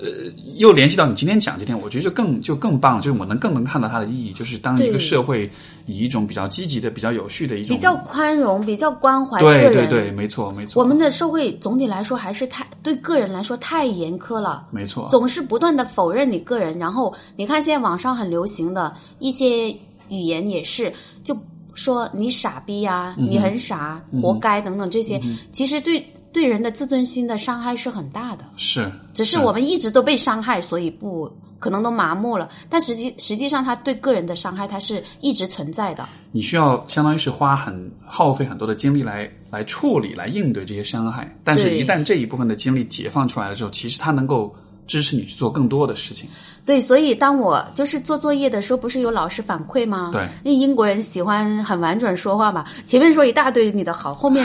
来一个 但是，然后开始讲你的那个就是这个作业的存在的一个情况问题是的时候，我就觉得感觉好好啊，就是我知道他提他说话的重点是什么，但是我非常容易就接受了，而且觉不会觉得受到伤害。明白，嗯明白。如如果这么来说，其实我觉得，呃，社会对于个体有很多的否定，很多的打压。对那么在这个问题上，我想可能如果联系到社会阶层来说的话，对，可能社会阶层越低，你所受到的这种打压会，对对对可能会越强，你会没有越多的尊严，对，没有尊严，不断的被人家就是呃侮辱啊、嗯等等的这一些。然后本来我们这个，我觉得我们社会的那种等级观念还是蛮强的，就是觉得你是穷的，你就活该那样啊，你就活该得不到人的尊重啊，等等，甚至包括等可能呃底层或者是很普通人，他也会这样认为：我穷，我没有本事，我就是不应该得不到那些东，不该得到那些东西，好像就是都是把人的命运归结到他个人身上。对归结到个人身上，觉得都是你懒，是你蠢，对对对对或者是你怎么样。对，对他也不会顾及到，就是说每个人他都是有自尊的、有尊严的，需要得到尊重。这些尊重他不不会是说因为你财富的多寡、工资收入的高低就应该有所区别，他应该是就是那种呃一视同仁的，不是说你钱多，然后你就有特权得到能够得到尊重，是不是？没错，嗯，这个说到这里，我想起一个很非常非常有意思的一个实验哈，就是、呃呃，在这个实验当中，因为就说是呃有一群这种小鸡，就是这种小鸡仔，然后呢，在这个小鸡当中，他们的这个群体当中，他们其实之间是有一个也是有一个阶级的。有呃有有一只鸡，它会它是最厉害的，它是这个这一群小鸡当中的这个老大，嗯，它就会去啄其他所有的。我们假设有十只鸡，它是它是这个一号，它就会啄二号到十号，然后二号呢就会啄三号到十号，然后以此类推，最后十号就是那个所有人所有的小鸡都啄它，它它是最弱势的那一个。嗯嗯嗯，然后这个实验当时他们的这个呃，就是想要去改变这种，就是说，因为就是这个鸡鸡群当中有一个呃相互啄的这样一个秩序存在，他们想要通过外力去改变这个、这个秩序。嗯，然后呢，他们当时的做法就是呃，这个其实我觉得也是很符合人们本能反应的一个方式，嗯，就是当每一只小鸡，你看到它，你它去啄其他的小鸡的时候，它给它施加一个电击，啊，去刺激它一下，去惩罚它一下，嗯然后就让他知道说你这样的话就，他就会期望这样子，也许就能改变嗯这些小鸡去啄其他的鸡的这个这个行为，嗯，然后这样一个实验当中，你觉得一号和比如九号，嗯你觉得对于一号和九号，对于是对于哪一端是更有效的？哦，就让他们不要再啄其他小鸡。对嗯，你，你你你你你觉得是应该是对一号或者九号对哪一段更有效？可能是一号。嗯，可能是一号嗯啊？为什么？呃，一个是可能他每啄别人一下，他就受到同样的啊打击，啊？就是他受到的打击会很频繁。嗯，呃，非常棒。这个这个故事我跟很多人讲过，很多人都讲是他们猜他们猜可能是九号，为什么？因为他们猜可能是因为最这个，就是说，因为因为九号可能就是最呃，就是说，因为实际上这就是一个社会阶层嘛，嗯嗯嗯。嗯，社会阶层越低的人，嗯你给他的惩罚多了之后，因为这其实我觉得一定程度上是反映是现在我们这个社会的一种一种理解，嗯，就是说我们能够社会阶层越低，他的犯罪犯罪率可能越高，他的这种恶可能越多，我给他更强的惩罚，嗯就能改变他。但其实不是。但其实不是，嗯其实最改就是最大的改变，其实是反而是这个一一号，就是说哦最、呃社会阶层最高的这一波人，他们的改变是呃是是最大的。哦，就相对来说啊，但是底层的这一部分的这个小鸡，他们的改变其实很少。嗯，为什么呢？就是如你所说，因为他们习惯了被伤害，他们习惯了就是说被、被被呃被刺激。嗯，所以在给予他更多的刺激和伤害的时候，他已经就麻改变木了。不大了。没错，所以我觉得这个其实，呃，我觉得联系到，因为这个很有这个实验，我觉得它的意义在于，你如果联系到社会阶层的问题的话，嗯，我们现在，呃当然这个是你的专业哈，就法律嘛，但是我会觉得，就是我的理解就是说，法律对于人们的这种惩罚性的这种措施，嗯，对于相对来说社会的低低层次的或者底层的人来说，嗯嗯，他可能已经很难起作用了，因为人嗯一直都在受苦，一直都在有这种对痛苦和这种呃伤害当中，所以你给他的惩罚，你可能也许，我我不知道吧？你觉得你觉得这么说是否是否是否很就是我觉得我好聪明啊。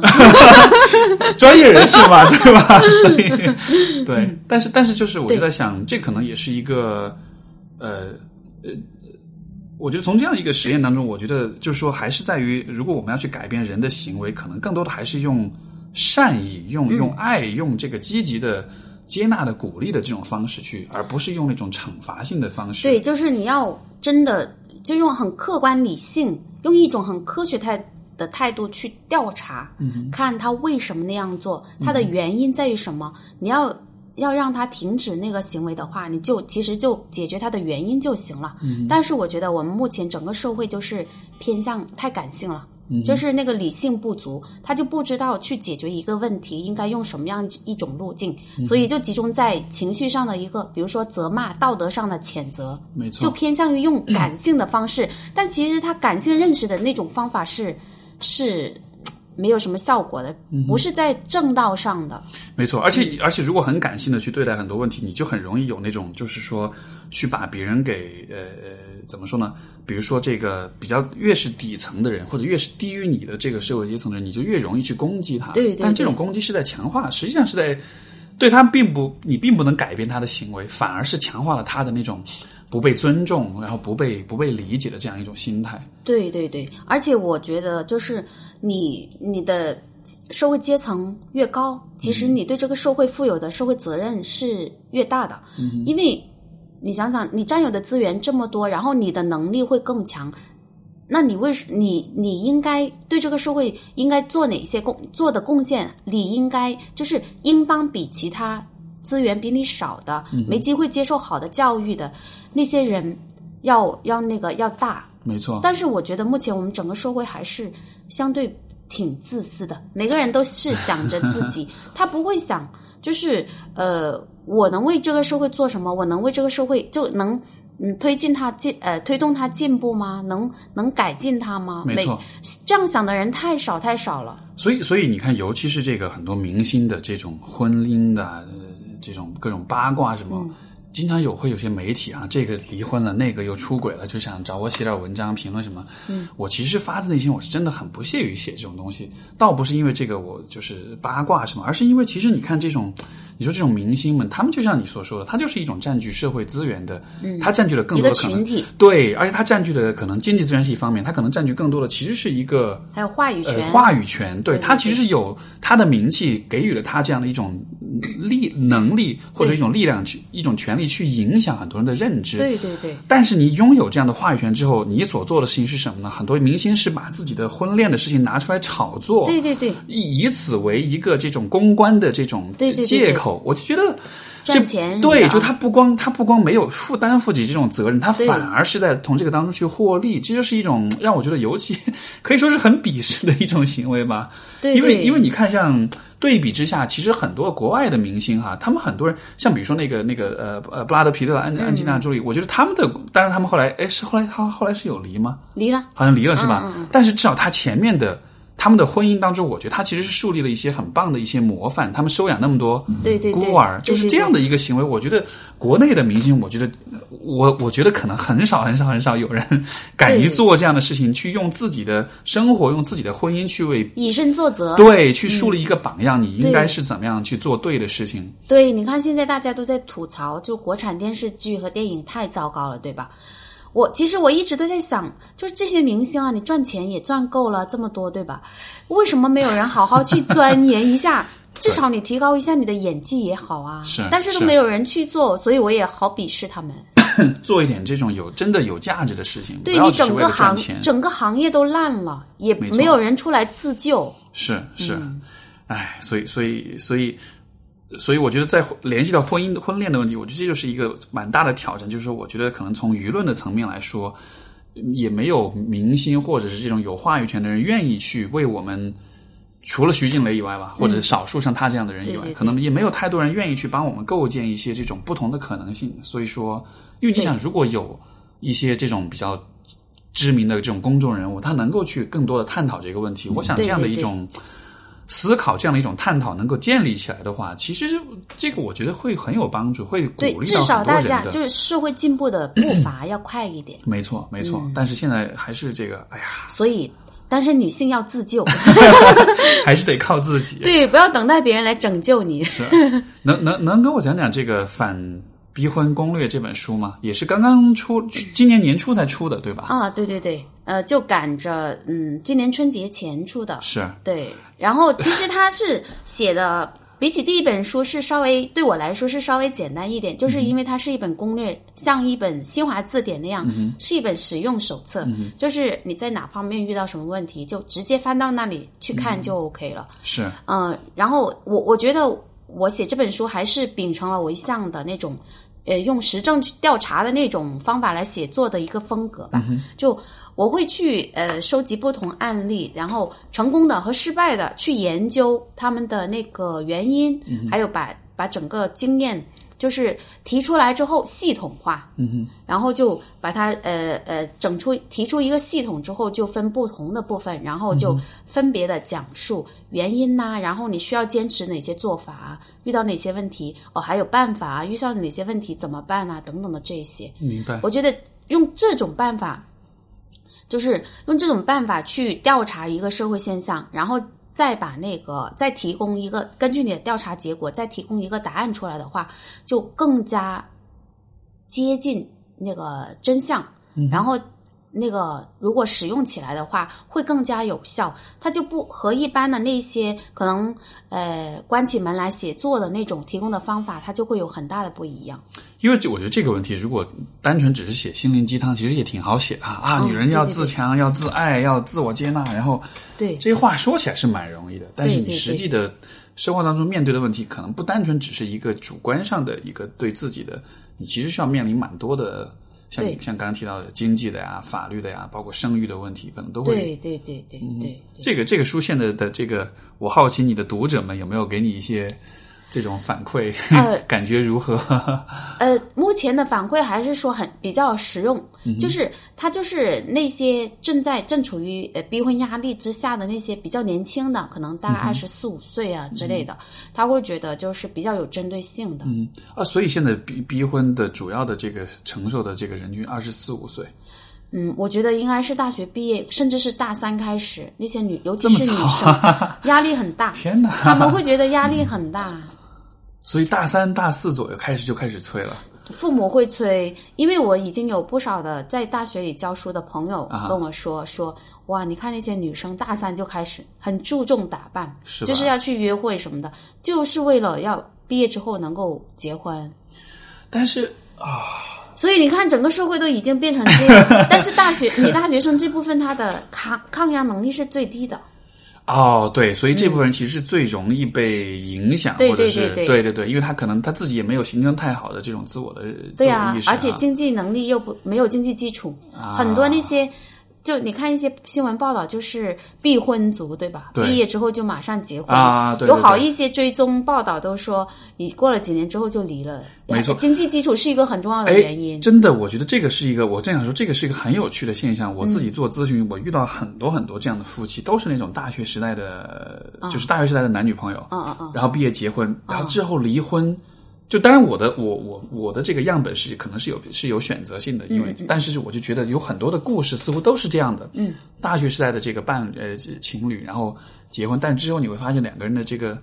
因为我我我我的一个理解就是说，可能大学时代其实还并不是一个真正意义上在在帮你做自我探索的这个阶段。实际上，我觉得很多人在心智上、情感上的成熟，我觉得还是在毕业之后，在你工作了，在你进入工作，包括你工作有了那么那么可能几年的工作经验，然后你才开始真的在心智上、在情感上才开始变得成熟，然后你可能才慢慢的才能搞清楚你想要什么，对吧？所以说，对，如果你在大学时代就开始去选择一个婚恋的伴侣，那么显显然能够预见的就是，如果运气好，两个人的方向路子差不多，我觉得那 OK、但是问题是，很多人在可能你结婚之后，工作了几年之后，你会慢慢慢慢的意识到，我跟我的伴侣是非常非常不一样的两种人。对在在这样的情况下，再去说婚姻的问题，那就非常困难了。对，但是这也牵涉到另外一个问题，就是说，为什么为什么就是不可以？就是说，呃，我喜欢的时候，我想结婚了，我嗯的、那个阶段，不管我成不成熟，我喜欢他、爱他，我就、就想跟他结婚。嗯然后为什么我不能就结婚？以后真的不爱了，那就离呗。就就是，但是我们整个社会就只给你一次机会。是，哎，但是这里又又这又又又有另外一个问题，就是为什么要结婚呢？因为因为如果两个人很相爱，你们就相爱就好了，你们干嘛一定要？啊、那那我就是想结啊，对不对？呃其实也可以的，就那我十八岁结，哦，我二十岁才才是法定的婚龄，那我二十岁结，我很不成熟，没有 没有没有经济基础，无所谓，那我们就去结呗。但是可能是几年之后我们就又离了，那其实我也觉得无所谓，嗯就是还是给大家结婚和离婚的自由，这样其实挺好的。嗯不过我们的社会就是给你一次机会，他认为婚姻承载的东西很多，只能结一次，嗯结果就变成了就是说。我我机会是唯一的，那我结婚之前我要千挑万选，非常慎重。那万一真的是不得挑选错了，不得不离婚的时候，那可能后果又非常的严重。所以我情愿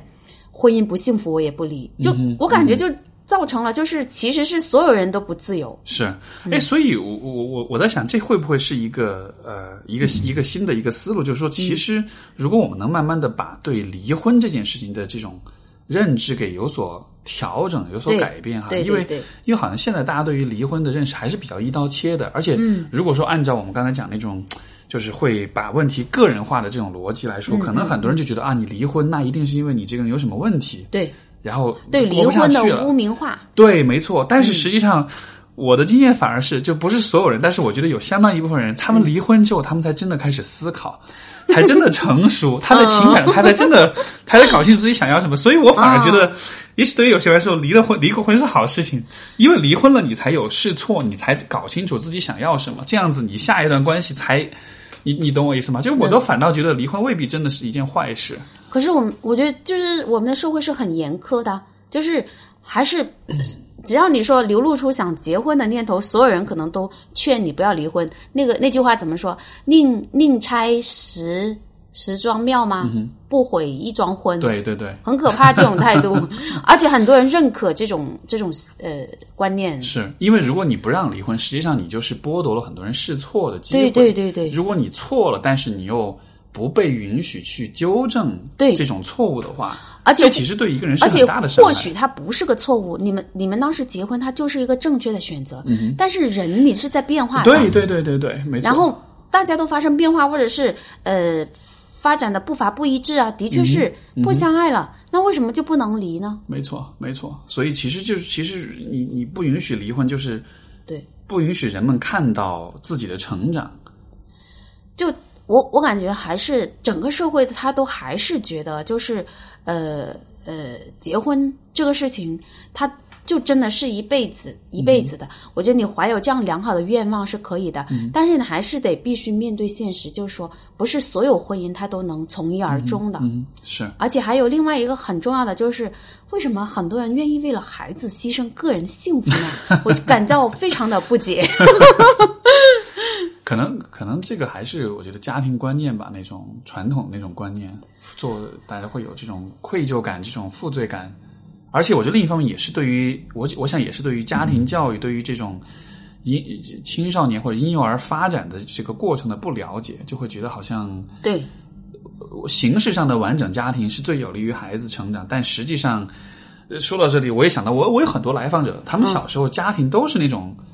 貌合神离的，就是父母实际上他们看穿了一切。对，而且实际上这样的家庭里面对孩子的伤害真的不 真的不亚于就是单亲家庭。嗯我们会讲，就是我们会很武断的认为，哦，单亲家庭就一定是不好的，这个嗯没有离过婚就对对对那不一定的。很多家庭当中的没有婚是没有离，但是因为没有离婚，其实有这个当中可能发生很多很糟糕的事情。对这个反过来反而是一种，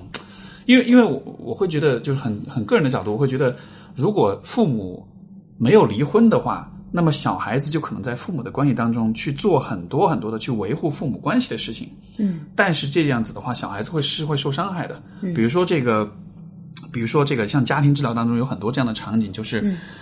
夫妻的关系不好，经常吵架，小孩子会为了去保全夫妻的关系，嗯，呃，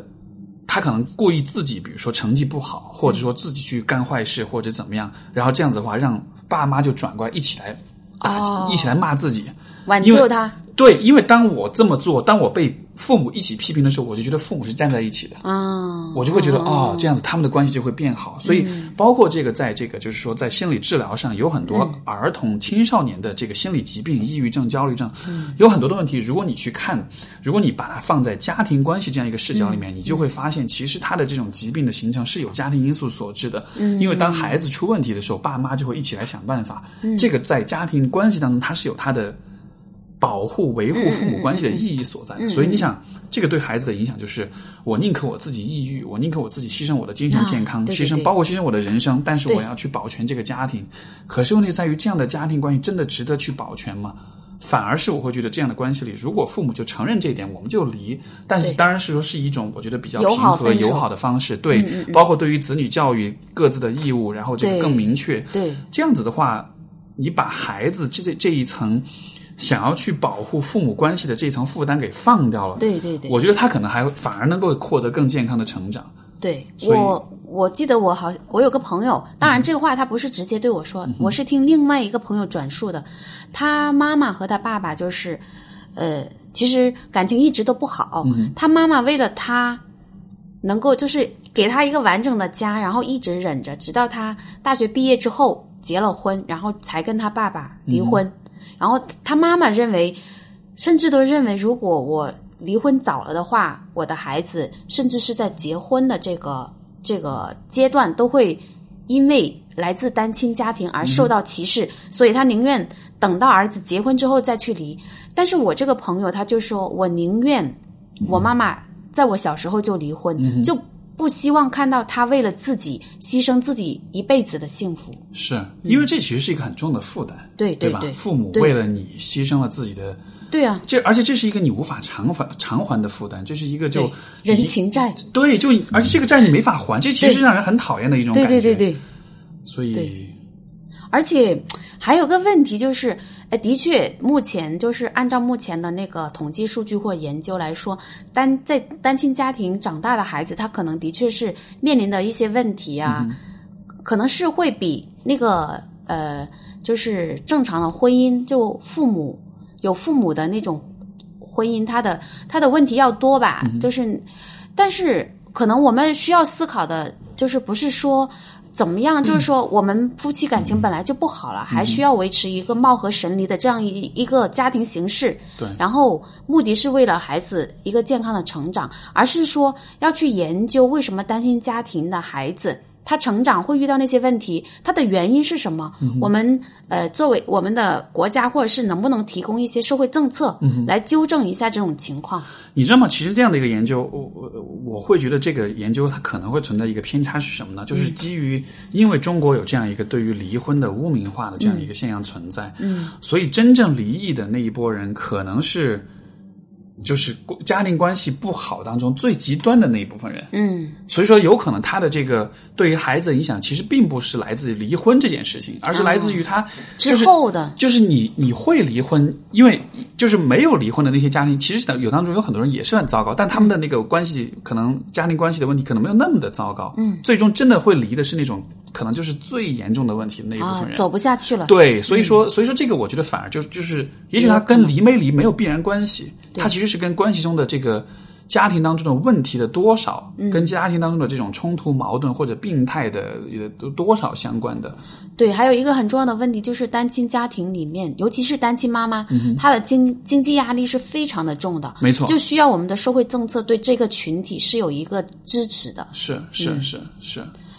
其实还可以引申到，即使离婚了，对孩子的成长。即使是是会带来负面影响的，难道我就应该为了孩子的成长牺牲自己吗？如果是对我个人来说，我是不会的。但是很多人愿意牺牲自己。嗯哼，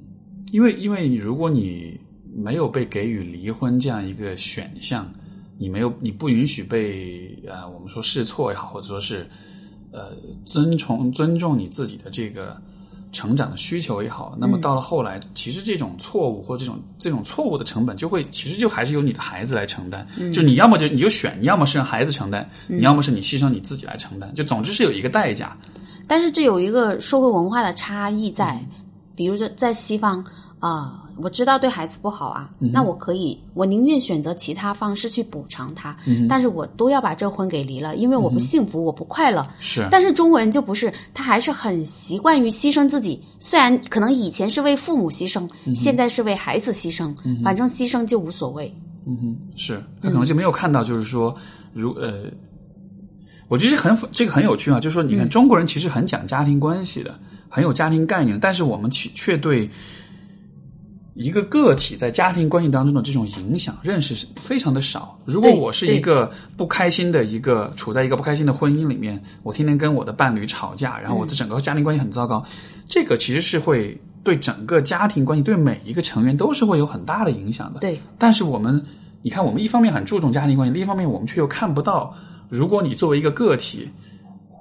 你的状态不好，你是会影响到很多人的。就这样的一个影响，好像他的认识是蛮薄弱的。因为我感觉他们是把把婚姻和家庭当做是一个目的，嗯哼，而不是说呃一个手段。就是我我组建家庭，我的目的就是为为了个人的个成长和幸福吧。就是我两个人，那我结婚之后，我两个人都更加幸福这样子。嗯哼，但但是在国外，我觉得他们就是说我结婚就是为了个人成长和幸福的。那如果这个一旦发现不能实现我这个目标的话，那我们就解体。各自重新去组织家庭就好了，但我们这边就不是，就注重一个形式上的完整，实质怎么样我不管。嗯哼，嗯，所以我觉得这里面可能还是一个文化上，就是个体文化，呃，个体的这个文化和集体个体主义和集体主义的这种文化的差异啊。对对对，在西方的社会可能更多是以一个个人为单位为基本单位去考虑很多事情。对，中国的话还是以家庭。不过另一方面，我觉得年轻一代啊，其实。因为有这么一个说法，就是现在的年轻一代其实是第一批在一个个体化的社会里成长起来的。嗯，像尤其像在大城市当中，很多这种呃年轻人，他离开他的家乡，他离开他原有的这个整个这个社区和这个家庭的这个支持体系，他自己独自一个人在一个陌生的城市里面在打拼、在成长，所以他的这个想法观念，我觉得可能是越来越多是以他自己作为一个个体为单位的。但是我觉得另外一个问题又来了，现在房价那么高，年轻年 年轻人拥有自己房产率那么高的话，其实他和父母的关系没有没错，比以前更加紧密，他会比以前更加容易受到父母的控制，因为你拿了我的钱，或者是我帮你买了房子，没错，就是父母对孩子的控制更加比以前更加呃强了。所以这就会带来更多的冲突，因为如果你在观念上你变得你的生活方式上你是以更多是以个体为导向的，但是你在经济上你对你又有对父母的依上赖，赖，对对对。对，这好像就是有了自我的意识会更强，但与此同时你对父母的依赖也更强。但我猜是最终的结果肯定是可能是呃孩子的屈服，因为你这个经济问题好难解决，除非是你父母愿意尊重你的意志。是对吧是，但是这样的父母比较少，相对来说比较少一些。对呀、对呀、所以本来就是说，社会正在进步的时候，就是嗯，子女和父母的关系它会越来越平等，因为我我慢慢长大有自己的经济收入来源，然后我对抗父母的控制的资本越来越多，但突然一房子一房价一下子涨起来之后，你不得不又又从父母那里呃要获得支持，然后就那回头走老路。那那我是否也可以说，就是嗯，我不知道，我开个脑洞啊，嗯，因为刚才我们说到反逼婚，然后我说到可能离婚这件事情去污名化，可能也是一个很重要的一个一个一个方向。嗯，有没有可能另外一个方向就是可能改变国人的这种对购房这件事情的执念？我觉得好难哦。就是如果你一定要买房，那么买房就意味着你要在情感上、在呃家庭关系上被捆绑，但这样子的话，和你个人的这个情感上的这种意愿其实又是冲突的。对，所以这因为这其实反而是就我我个人来说，这是我一个特别不能理解的，就是就是买房的这个问题，就是、哦对就就是，当然我就因为我的观念可能这个方面也有点非主流吧，嗯但就就现在很多人大家就对于。买房特别的执念，然后包括前面前段时间看的报道，就是中国的这个青年人的购房率真的是全世界都是非常非常高的。你欧美国家很多地方，大家可能是到四五十岁，像我之我之前在加拿大的时候，嗯，我我我的那个邻居，因为我当时住的那个就是租的那种房子，嗯，我的邻居是一对夫妇，他们就是在那住了十十二年吧，嗯，然后后来才买了房，才搬走的，嗯，就他们年纪都很大，就都四十多岁了那种的，嗯嗯嗯然后当时我就觉得很诧异，我说啊，这都可以啊，你们都都这么大年纪了，就有点开眼界，对，还在租房，租了那么长时间，嗯，但就是，对我在想这个租买房的执念，这也是自己给自己下了一个套，感觉。对，就是你的人生从此只能过那种按部就班、非常传统的生活，嗯就稍有一点其他可能性都不可能。没错，没错。嗯所以，所以当时我我家里面就是也也有跟我讨论过这个问题，然后，呃，当时我的这个出发点就是说，嗯，买房在经济上可能是一种，因为因为当时我家里人的逻辑很简单，你、你你你的房租也不便宜，嗯，但是你这个房租出去了就没了对你还不如拿来供房子，这样子的话，以后这个房子是你的。对对对，当时我的一个逻辑就是说，呃，是我的确是把这个房这个房租出去了就没了，对对对。但是我觉得换来的其实是自由度，嗯，是一个灵活性，就是我就是是就是说我我我个人是觉得这样的话，也许你的个人财务上的风险会更小一些，因为你不会被一个东西捆绑在那儿。当有一天你需要变动、需要走、需要有不同的选择的时候，嗯，你有这个自由度。如果你去买房了，经济上是有安全性了，但是你自由度上也需要做牺牲，你可能就被。捆绑，包括说我刚才我们说到这个婚恋的问题上，你得听父母的；对包括结婚的问题上，你又得，呃，如果你带着买房的执念去结婚的话，那么这个婚姻又会成多的一层枷锁，未来有可能又涉及到财产的分割啦，涉及到这样的一些问题，所以但是现在上海房价涨得好厉害，没办法，那这这也是因为这个原因，所以我觉得就还只还是只能就是就是租房吧，不然我觉得那个对生活品质的那个影响是那个妥协实在是太大了，真的是受不了。甚至包括现在连生个孩子，我都觉得对看见别人养孩子，我都觉得压力好大、对哦。，所以、是啊，你想一个小孩子要要上学，要各种赞助费、择校费，对吧？然后如果你想上好一些的学校，又有学区房的问题，然后或者你要上私立学校，这个又是所以又反又又回到那个话题上，觉得人到中年单身还是很轻松。哎，但我还有一个，我还有个，我还有一个好奇啊。那比如说以你为例，因为你是在身体力行的去执行这个，对吧？就是说这种反逼婚这样一个，我不执行也不行了。也也，但就是像你，或者说包括像你所了解的这样的一一种，就是愿意去呃走一种相对非主流一点的路线的这种呃单身的女性或者男性也好，那呃，比如情感上的这种。需求，嗯，甚至包括可能生理上的需求，那这个问题怎么办呢？啊，这个问题，你可以不用不以个人口吻来回答，就我不是故意要打听你的隐私什么，但就是我只是觉得这个也其实这也是一个大家很少关于生理问题，这个关于性这个问题，我最近有一个想法，为什么大家总是对单身人士的性，就是性生活那么感兴趣呢？为什么你？呃，结了婚的夫妻没有性生活，觉得是很正常，觉得性不是最重要的。对，那为什么对单身生活性是很重要的呢？哦，明白你意思。行，对对对，这个问题的确是这样，对吧？对对对，就很多人，呃，当我。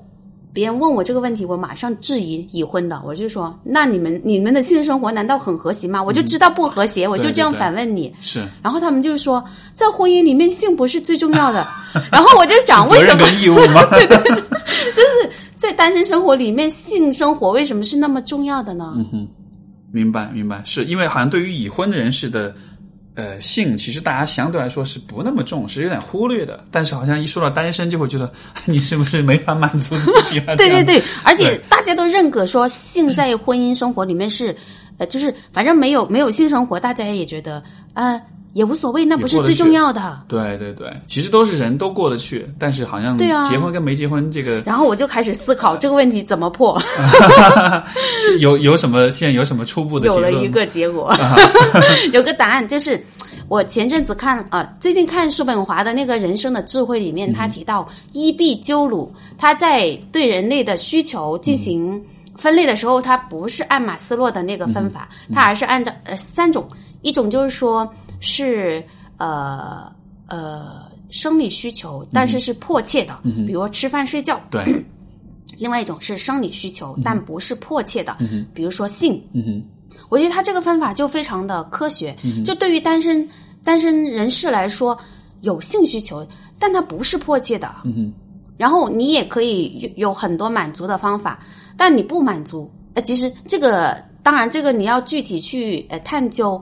呃，有什么满足方法，其实是五花八门的，稍微有点有点就是 性知识或常识的人都知道。嗯然后呃，但如果你不理会它，然后目前。在大城市来说，就是生活节奏是非常紧张的，嗯就可能我我感觉就是那个性需求好像已经慢慢慢慢慢慢被消灭了，就排的已经很靠后了。对对对对对对，人一累了，一疲倦了，可能一点欲望都没有。那不就是这样？前阵子说中国的企业家什么没有性生活，不就是因为 因为这个原因太忙了，压力太大了？是，对，是是是，所以是这个方面，实际上还是被挤占了很多啊。对，但是又又回到这个问题上，就是说，嗯，我觉得性生活那个需求还是，就是说，如果你要满足这个需求，渠道还是很多的吧。嗯嗯。而且，当然它会有它的风险啊。嗯然后有它的好处，也有它的风险。好处就是，嗯，反正你。你不同换不同的性伴侣，你没有道德压力啊，对吧？嗯然后风险可能就是不稳定啊，等等的这一些，还有可能疾病等等这些。是，嗯，好像就是说，可能社会对于这种非婚交往的这种关系，而且是不以不以结婚为目的的非婚交往的这种，可能还是有一些偏见啊，还是觉得这样。我觉得目前在性方面呢，大家都还是蛮，就是还还还挺。呃，认同吧，就是只要你都没有，你没有结婚，那他对你就不会有一个道德要求在。然后，但是你刚才说的那个偏见，是，我我觉得就说，呃，比如说这个呃，你可以是以那种。你可以有不同的交往对象，也是你可以有不同的性伴侣，嗯。这样的这种方式就是有点非传统的，因为可能最为保守的看法应该是你就交往一次交往一个人完了之后，你就是朝着结婚去了，就这是可能最符合社会期待的一种一种情感模式。但是实际上，这样的这种模式也许并不是那么的适合，比如说选择不结婚的人。呃，因为他可能需要有他有他自己的生活的安排，他可能有自己的选择，这样的。对，可能这种想法，我想就刚才你说的那种观念，可能就是对那些真的就是奔着结婚去的是那些人，他会觉得哦，原来你不是为了结婚的，他就觉得、那就是耍流氓。是，所以所以我觉得好像总体来说，这个就还是一个关于，就是婚姻，它就不是一个那么简单的东西，它有很多很多的维度要去思考，或者说就是结不结婚，或者说你的人生的情感的婚恋的这个部分怎么规划，就是有很多的因素去思考，它不单纯只是一个结或者不结的问题，因为对好像人们是期待于把用结或者不结这样一个二选一的选择来解决、来回答很多其他的其实需要更深入思考的一些问题，但是它可能就是人们是会把这个问题简化为我只是要选择结或者不结，但是很多问题你结了或者你不结也未必真的能解决。对，而且可能会还有更多的复杂的问题涌现出没错来。，没错，没错。所以这还是，我觉得至少有一个结论，我觉得是可以做，就是说，当你比较年轻的时候，像什么大三、大四的时候，就呃当然你也结也可以啦，但是只是说在那个阶段的结的话，我觉得就得做好离婚的准备，因为在那个阶段的思考，对于很多问题的思考，肯定是，我觉得肯定是不到位的对，肯定是不成熟的。当像你说的，结婚之后，很多新的问题衍生出来之后，对你在面对这些新的问题的时候，你那个时候的想法是怎么样？你真的就不好讲，你真的就不一定真的就是说还继续愿意停留在婚姻里面。所以对对对，就是这是因为我们社会就是不给你一个试错的一个机会，然后所以都导致我们可能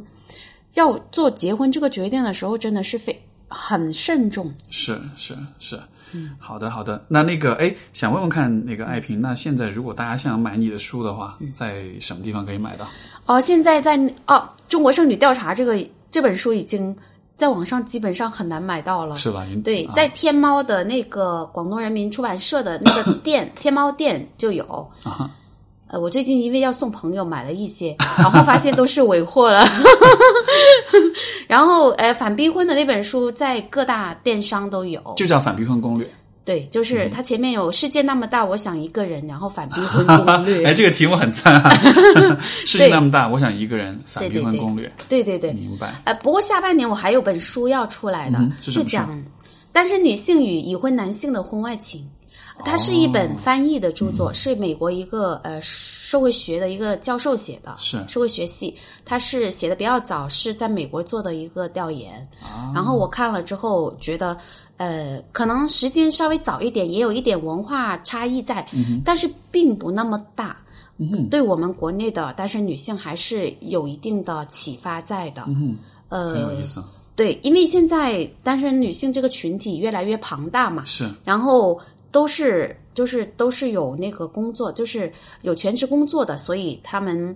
遇到的已婚男性会啊，太多了，上司啊、对对同事啊这种。婚外情，对这种和他们发生婚外情的机会其实是还蛮高，嗯的确也是有这种情况存在的。所以我觉得这本书应该应该来说还是蛮契合现在中国的当下的一个现实。他大约他大约是在，他是一个调研是吧？对，他在美国访谈了五十多个人，然后看他们就是从各个方面去去分析他们就是这段婚外情给他们带来了什么，他们的感受是什么。是我明白，嗯所以这样的书，也许它不是给你一个明确的答案，说你要怎么做，但只是说通过对这些人的故事的这种了解，去帮助你更有一个更完善的去看待这类型关系的一个对，而且对，而且我觉得我们社会是需要非常需要这样一本书，就是为什么现在。小三这个名词啊，就是大家感觉就是像过家过街老鼠一样，大家对小三他是一个是不了解，第二个是是污名化，然后他会把婚外情的责任全部推在那个小三的身上。没错，但我认为出轨这个问题，如果男的不愿意小三，他根本就拿你没办法，基本上都是男的主动去寻找婚外情的。是是是没错。嗯。所以我我觉得非常有道理，所以我会觉得可能呃，像像我们所做的工作就在于，也许并不是给人们提供一个答案，而是说我这些问题的思考，我们不能只是止于一些标签，对对剩女也好，小三也好，呃，离婚也好，或者怎么样的，也所有的这些现象虽然是一个标签，虽然是一个很普遍的现象，但是这个现象对于每一个关系，对于每一个个体来说，其实都是非常独特的。所以，我觉得最真正科学的一个方式，应该是在越过这个标签去看到。真相是怎么回事？看到具体的情况是怎么回事，然后你才能有可能找到相应的答案，而不是说是我只是靠一个标签来帮助我做判断，什么是好，什么是坏。对对对，我觉得这就需要大家对一种新新的社会现象的一种，首先你有没有一个气度去接纳这种新的东西？你有没有那种勇气去，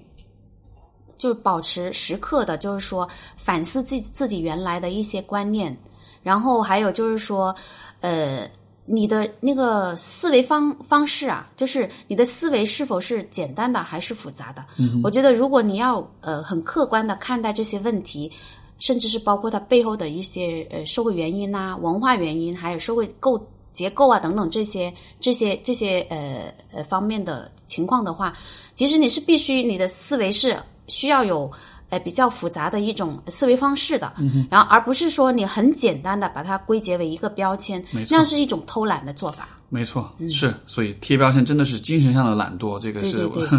而且，所以我们面对现在这样一个越来越复杂的社会，我觉得真的不能偷懒。像你说的，工作上不能偷懒，我觉得思维上、思想上真的也不能偷懒。对对对，好的好的，那我们今天的节目就先到这里，非常感谢爱萍的分享，然后。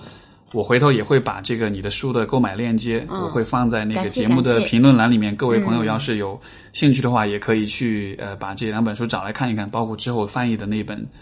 呃新的著作，今年下半年会出来，对吧？对对对呃，爱萍，你会有这个微博吗？需要跟大家哦，对对对吗？，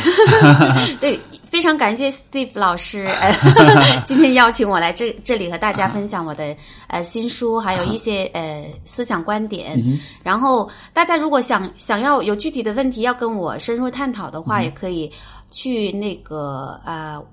去呃通过我的微博吧，嗯呃叫单身掌门罗爱萍。单身掌门罗罗爱萍，对。虽然我很久没发微博了，但是我呃会时不时去看一下私信等等这些没。问题。对，到时候嗯，如果要进一步交流，可能还可以通过邮箱啊、微信啊等等这种方式。好的，回头我也找找我们之前的那个反逼婚攻略那个那个录音，我记得是放在网上的。哦，对，到时候我可以把各位听众如果感兴趣的话，关于春节回家怎么反逼婚，我们也可以把对对对那个呃那个录音放在呃这个节目的评论栏里面，大家有兴趣可以点进去看。嗯总之，总之我们是 提供了很多的学习的素材，这个 对对，今天聊得很开心。是是是，好的，非常感谢爱萍，那我们先节目先到这里。好好，感谢 Steve 老师，再见，好的，好，各位听众，我们下次节目再见，拜拜。拜拜。